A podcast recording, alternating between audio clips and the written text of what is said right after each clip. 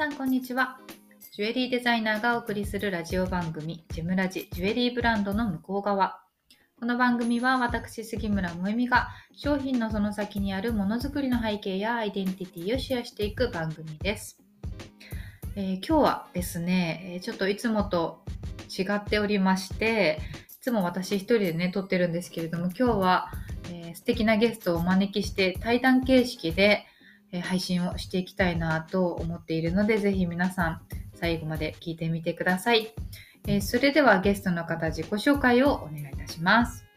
こんにちは。あの、素敵かどうかはちょっと自信ないんですが、あの、セルシャという、えー天然石のブランドを運営している翔子ハンと申します。はい。というわけで、翔さん今日はよろしくお願いいたはい、しよろしくおます。願いいたします。えーこのね、配信聞いてくださっている方は、翔さんというのが誰だかご存知の方も多いと思うんですけれども、うん。えー翔さんはね、私の旦那様でございます。はいと。いうわけで、ちょっとね、おうーんと東京の展示会が終わったタイミングなので、まあその振り返りを2人でね、してみようかということで、そう、前からちょっと夫婦対談はしてみたいなと思って、いつももみが一人で喋ってるのを、あれつまんないんじゃないのとか思ったりするんだけど、実際どうですか？じずっと一人で喋ってると。いや、あの、私がつまらないことは全然ないんですけれども、とにかくこの音声配信を去年の1月に始めた時から、ずーっと夫婦対談をやりたがっておりまして、まあ、やっとね、私がずっと嫌だ嫌だって言ってたんですけれども、そうだねやっと。念願かなってですね、夫婦対談をさせてもらえることになった翔子はんさんですいや、ね。もみはもうずーっと喋ってるから、その喋り慣れてると思うけど、もう俺がもう全然喋ってないから、ね、あの、あんまりネタがなくて黙り込むかもしれないけど、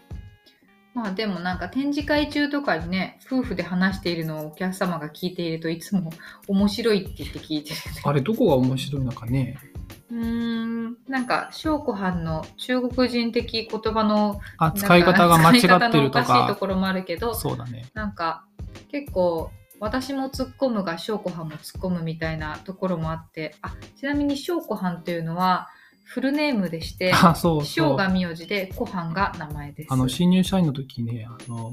広島に住んでたけど、東京の、あ東京の研修で行った時になんかあの、せ講師が京都人で、やたら俺の名前をフルネームで呼ぶんだよね。はい、この、この質問、翔子藩どう思う？とか、うん。なんかどうやら京都はなんだっけ、なんとか藩とか、うん、そういう舞子はんみたいなね。あれは継承？なんとかさんみたいな意うん、う味なの、ん。うんでもなんか、まあ、それもあってか私も翔子はんとフルネームで呼ぶお客様とかねあの人の前では翔さんって呼んでくれる人も多いけど翔子はんってフルネームで言ってるから初めて聞いた人はどこまでが名前なのかとかってわからないタイにいる時もずっと俺の名前フルネームで呼んでたもんね。うん、翔子はんですね。まあそんなわけで、えー今日は夫婦対談で、えー雑談というかね、話していこうと思うんですが、い、展かがでしたか、展示会1週間だったけど、まあ、?6 日間でしたね。うんまあ、うん、短いようで長いかな。いやー、本当にすっごい、なんかすごい短くてすっごい長かった。あの、あのということ？展示会が始まってしまえば、まあ、毎日もう なんか目まぐるしく時間が過ぎていくから短いんだけどでも子育てしながら、まあ、渋谷で開催したからうちから1時間ちょっとあの行きも帰りもかけていつもより帰りも遅くなっちゃって子供がいてっていう状態の1週間すっごい長かった。なん個人的に前半の方ね、テンション低かったんだよね。あの展示会始まる前日、なんか嫌な夢を見てて、なんか牛に追いかけられてて、朝なんか悶々として、で、搬入の時に、えっ、と、ギャラリーの近くの時に、なんだっけ、あの白バイにあの切符切られて、なんか嫌だなという、そうですね。なんか、そうそう。朝起きたら、なんか、う牛に追いかけられた夢を見て、見たとか言って、私が牛年なので、我が家では牛イコール萌えみってことになってるんですけど。ちょっと嫌な予感がしてたんだよね。そう、そしたら、ロンロン、あ息子がね、おねしょをして、搬入日たる一番忙しい日に、えっと、シーツを洗って布団を洗って干してから出かけなきゃいけなくって。で会場の一本裏のね本当に目と鼻の先まで着いた時に、うん。春の交通安全週間で新人白バイくんにねあそうそう。捕まって。笑顔でね。なんか「今なぜ乙女したか分かりますか?」って言われて。でもなんかいや見止められた。逃してくれるかなと思ってたんだよ途中まで、ね。いやいやもうね横浜ナンバーが渋谷に来た時点でね袋のネズミ出したね。だからもうねなんかなんだっけあの歩行者を優先しなきゃいけないっていう理由だったけどその歩行者は携帯持って道を渡るかわからない渡らないかわからない、しかも横断歩道がないところ。だから割と納得のいかない感じで9000円9000円だよ切ねられたっていうスタートでしたあのね。昔さツーソン行った時に俺あの車借りて運転してたじゃん。で一般道路で。ね優しかったよね。そうそう結構スピードを出したけど後ろからあのブイーっていうなんかね警察が来てで俺本当にビビってたけど注意してねって注意注意そのそれで終わったの。でもモナコでは速攻切符切られたよね200ユーロ。そうだね。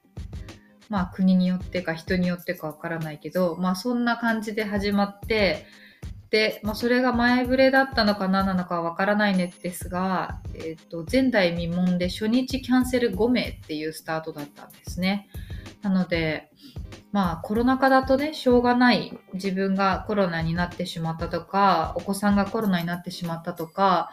当日キャンセルが3名で前日とか含めて5名だったんですよね。でもともと初日ってやっぱりあの買ってくださる方しか来ないしまあそのいつも来てくださる方も多いから話をする内容も多かったりとかオーダーの内容が多かったりとかっていうので初日って割と緩やかめに予約入れてるんですよね。あの一枠に入れられる数をもともと少なくしていて、少なくしてるそそれが、まあ各枠1人ぐらいずつキャンセルになったので本当に初日間がゼロでなんか内輪の話をしてしまうと初日の売り上げが過去最低だったんですね。だからもうなんかどうなっちゃうのかなみたいな。で2日目が初日っていう感じでしたね。うん。だからなんかちょっとあのおっとっとみたいな感じで始まったそうそうそれで俺その電車のなんだっけパスモもなくしたねあそうそうそうそうそう。だからあの定期毎回毎回そのコインを入れて切符を買うというのをあこれなんか無駄だなというの。を、時間がね、うん、そう。それでなんか中日とかもいつもだとね1週間のうち中日がお客様が少なくてっていうのもあるんだけど、まあ、中日が一番激疲れしてて私本当に途中で頭が何も考えられなくなっちゃって、うん、何を言われてもあのちょっと今脳みそストップみたいな状態でしたね。あれ対談はどうだった？対談の時とか本当にやばかったから。やばかったの？だから全然自分で何話したか記憶がなくて後で見返してみてあそんなこと話してたんだなぐらいで。あの対談の日は確かになんかハードだったね。本当疲れてた、うん本当にハードだった。夜夜かなり深夜まで話し込んでたんでそうそう、まあ、対談の後にねせっかく長野から作家さんが来てくれてたっていうのもあったのでその後も少しね話したりしていたけど、うん。あれはあれですごい良かったんだけどね。あれ普段うちらその9時ぐらいに寝てるじゃん。それ12時まで行くともう2人ともなんかあくび。あーっていうかもう本当にあの私口内炎ってほぼほぼ出ないけど、口内炎が出ていましたね。いやもう年だねうちら。そうですね、まあ、そういったこともありつつの、まあ、展示会ということでなので今回はなんか全体的にいつもと違うなみたいな感じがすごくうん。多かったなって感じますね。あの大阪のギャラリーはすごいなんかいい気が流れていてうん、森のお母さんもそう言ってたけど今回はまあ普通のお店だから。あうちの傘そんなこと言ってたの？そうそう。大阪の時ねこのとここはいい気が流れてるわよみんなみんな言うよね。本当にそうそう でもなんか今回のギャラリーは借りる前に下見した時はあんまり感じなかったけど小さな違和感みたいなのが重なって、うんこうなんとなく違うみたいなのがあってお客様も感じた方もいらっしゃったかもしれないけどやっぱり春物が映えるライティングではなかったりとか窓の高さとか、うんうん。うん、あとやっぱりその3階建てで1階も店舗で3階もギャラリーになってるとどうしてもあの萌実杉村のジュエリーを見に来てくださる方以外の人の出入りとか話し声とかあってで上の階も音楽流してたりインドのお香みたいなの炊いてたりとかそう,、そういうなんかすごくこう雑念みたいのが生まれてしまうなんか洗練された空間ではなかったなっていうのはちょっとねあの搬入した時点ですぐに気づいてしまったからうん、初日が滑っちゃったみたいな、まあ初日来てくれた人はね全然。あれなんだけど。途中、その家から、えっとライトを持ってきて、白いライト全体的に全部オレンジ色だからなんか見え方が違うんだよね。うん、やっぱりアパレル向けのギャラリーだったっていうのもあって、まあ、窓辺にベンチがついてるからそこでこう石をゆっくり選べるなっていうのが良さそうだなっていうのがあったんだけどちょっとねその辺はうん。失敗してしまったところだったりした次回はちゃんと。そうですねなんか印象はありますか？こういうのが人気だったなとかこんなお客様がいたなとか、いや俺はあんまそんなに接客はしてないような気がする。まあ、前半まであの落ち込んでいたから。持ち込んでたからうん。そうそうそう。途中からようやくその、えっ、と、元の自分になったくらいな感じで。切符切られたからね そうそう全なんかアクアと翡翠を手にする方が多いかなとそんな風に感じるけどやっぱ春だからかなうん、なんか、あのーね、いつも東京3月にやってたけど、4月中頃みたいな感じだから、もうもう結構もうすぐ初初日とかノースリーブでも暑いぐらいだったね。で突然なんか、すんごい寒くなって、気温のアップダウンが激しかったけど、やっぱり初夏とかになってくるといつも翡翠とか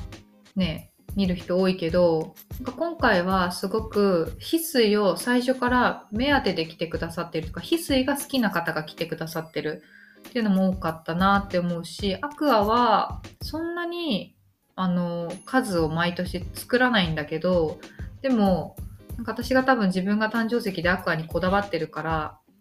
なんかあの少ししか作らないけど全部売れるみたいな。なんかそういうね、私の誕生日と1日違いのお客様が 2, 2人いたしね、3月5日生まれの方。やっぱお二人とも、あの、うちのアクアを買ってくださっていたりするし、あとはそのそれはあるね初めての方翡翠買ったことない方でもなんか翡翠見に来たというう、ん、だね。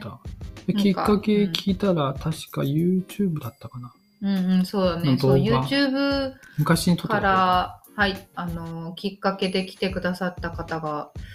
2、3人ね、聞いた限りいたし、そあと ZOZO タウン、ZOZO タウンで買ってくださった方が群馬から来てくださったっていうのも、うん。私は ZOZO で買ってくれた人っていうのを初めて会ったがすごい嬉しかったね。あれは何の指輪だったっけ？アメシストの指輪うんうん。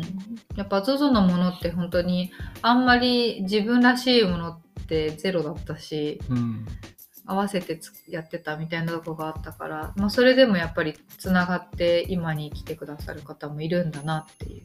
うんうんうんまあそれは良かったよね。あとはね、でもすごい、えっ、と、全体的に感じたのは、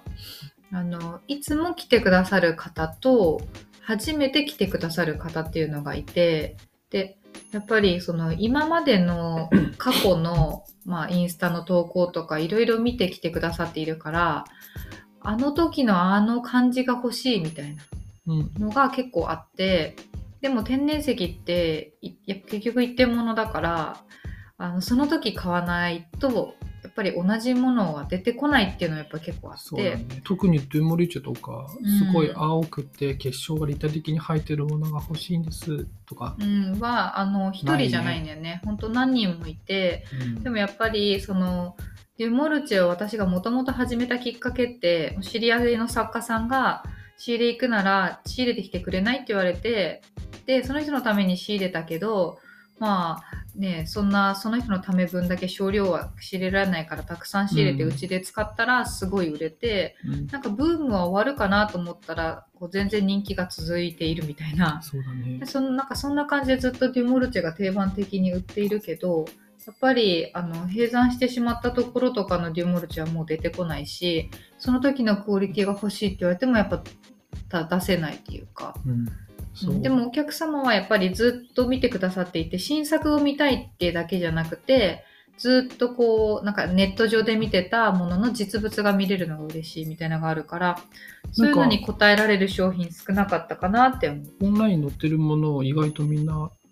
買っていかれる。あそうそう。なんか今までオンラインに載ってる商品って展示会に持っていかなかったんだよね、うんオンラインにの載せるやっぱり手間がある程度かかっているし、写真撮って掲載文章書いてでも大阪と東京でオンラインに載ってる商品だけで16本売れてるだから今オンラインのインクルージョンクオ付けがごっそりなくなっているっていう、んやっぱりそうこう前々から見てくれていて実物見た時に写真よりもっといいじゃんみたいになって買ってくださる方多かったかなって思いますね。うん、そうだね。やっぱそういうのはすごいあったなと思いますね。でもなんかホワカンナさんのホワイトガーデンもえっ、と結局大阪で最後の1本が売れてしまったんだけど東京で6人の方に聞かれたんだよね。あのオンラインに載ってたカンナさんのホワイトガーデンの最後の1本ってって言って6人って結構同じものに対して6人って結構すごい数で。でホワイトガーデンが見たいっていうザクッとしたものだったけどカンナさんのあのホワイトガーデンがって言って、まあ実物見れないからオンラインでポチッと買うのには抵抗があった方たちだと思うんだけどでも、カナさんのもの、どんどん人気が出てきているような気がする。でも、もみのお客さんの中で、うんみんな知っているよね、なんか、カンナさん。そうね私はカンナカンナ言うとるから。で、新しく来た方は、あの、知らないけど、うん、でも結構、まあ、やっぱりあの例えばね彦水の先生とか来てくれたりしても清水奇跡のあの大城さんって知ってたりとあか、知ってた、うんうんすごい。知ってる人も結構いたかな。え、今まで、あまだその、カナさんに取材というか、ちゃんとしたこのお話しするうんうんうん、のはないよね。ない。だから、そろそろ行った方がいいんじゃないの？甲府まで。うん、そろそろ行くよ。ね、もしかして、いいそうねおあ話はの、この。この放送を聞いてるかもしれないし、うん待ってるかもしれないよ。じゃあ行きますね。いや、本当にでもホワイトガーデンはちょっとやらやらねばなっていうのもあるけど、あ、でもね、すごいね、こう今回の展示会ですごくこうお客様にこう言わ聞かれた商品とかあって、こう印象に残ってるのは、翡翠、デュモルチェ、カンナなんだけど、うんうん。これね、あのね、8月の日本橋のイベントで全部揃うんだよねあ。ら、なんかだから日本橋で 日本橋の入井さんも来てくれたけどすごいいい感度だなと思って なぜかというと日本橋店でのねあのイベント翡翠とカンナさんをテーマにしたいって言われたのねうんうん。で、まあ、その2つを言われたんだけどその時その時っていうか今ちょうど私がこういっぱい用意できているのカンナさんのルースがデュモルチェなんだよねうんうんカンナ・デュモルチェ。で、その展示会の内容がもともと決まってたから、今回の春の展示会、翡翠とカンナさんのカットの新作、一切作らなかったの。で、まあ、そしたら、ね、案の定それ、その辺のキーワードとつながるものが聞かれるから、入井さん素晴らしい。あの、あの、私の、私のあの、あの20歳、20歳の時に作ったキーホルダーを、ねバックチャームを買ってくれた唯一の方ですね。あ、そう、そうだね。うん確か。そうそう。あれはとっても似合ってる。よくわかんない作品が端っこにあったね。そうそう。あれを買ってくださった。うん、嬉しいね。嬉しいですね。まあ、なのでね、そんなわけなので、まあ、その辺が売れたかな。で、逆になんか桜色のガーデンクォーツとかは、結構一周回ってというか、顧客様はすでに持っていらっしゃる方が多いので、そうなんだよね。あの初日とかでこうババッとなくなってしまうっていうことはないことはなくなってきた。いやー、みんな持ってるからもそうそう。でも私なんかやっぱすごいか考えなきゃいけないなって思うのは、あの阪急の人にも前、ね、言われたけどやっぱ萌実さんはあのその先をこう見て流行りを作るじゃないけど、うん。ってやってるから萌実さんがもう出していいやって納得しちゃってやめちゃうタイミングが早すぎる。一般の人たちはそこから2年くらいうん、遅れてくるから、あアパレルの方たちはみんなそんな感じ？早く流行作って早く撤退する？あ、流、まあその撤退はちょっと置いといた、置いといたっていうか、ね、様子見なきゃいけないけど、やっぱりその半年後のものづくりをしているから、うん。常にその先、あの春、今春という季節だけど、今新作出てるのは秋物じゃない？秋冬物。秋冬物をさらにつ作って今発表するためにはさらに半年前倒してるわけだから、実際にその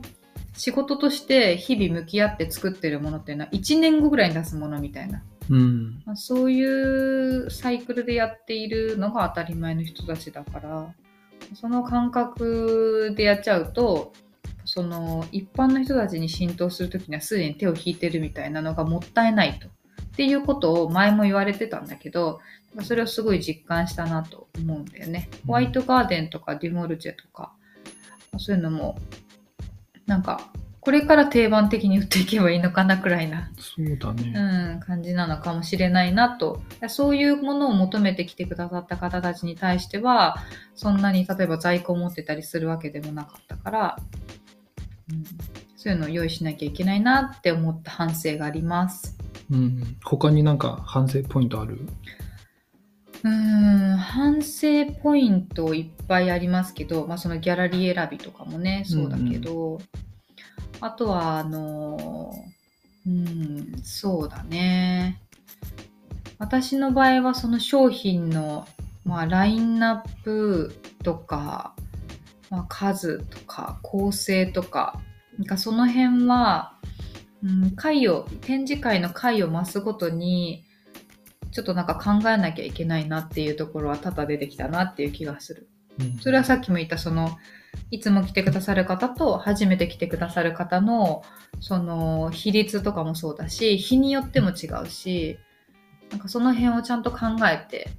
商品入れ替えたりとかね。あの、初めて来た方は、うんまあ、前より、その、